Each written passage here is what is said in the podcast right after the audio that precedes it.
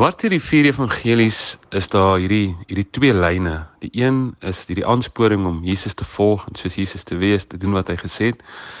Maar dan is daar 'n ander lyn en dis hierdie waarskuwing wat ou keer op keer kry om nie soos die fariseërs te wees nie, nie soos hierdie sadiseërs, die wetsgeleerdes en die priesters te wees nie. En uh, dis eintlik konsekwent dwars deur die die vier evangelies so.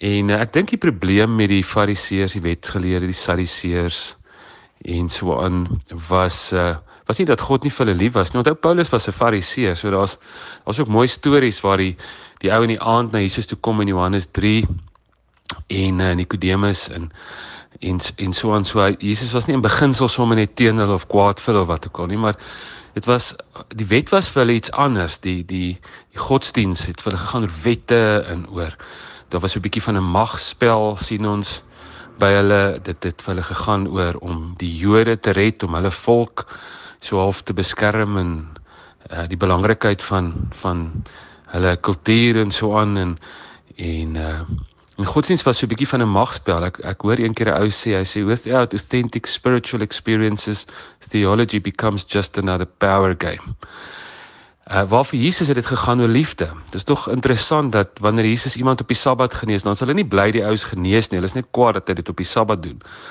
Uh hulle het hierdie groot probleem dat die disippels koring pluk op die Sabbat en dan sê Jesus maar dit gaan eintlik oor liefde. Die Sabbat gaan daaroor dat mense moet rus nie, dat hulle moet honger wees nie.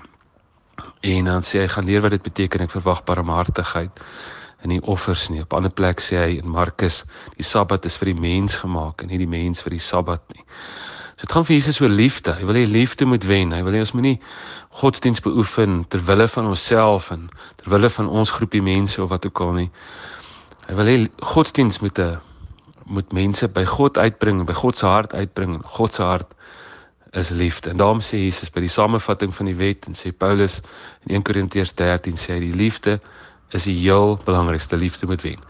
Ek is Jacques Strydom vir groot FM inspirasie. Mag ek en jy vir Jesus volg en mag ons nie in dieselfde struik trap uh van die fariseërs en die sadiseërs en die wetsgeleerdes en ander godsdienstiges om uh, dit 'n magspel te maak nie. Mag liefde eerder wen in ons lewens.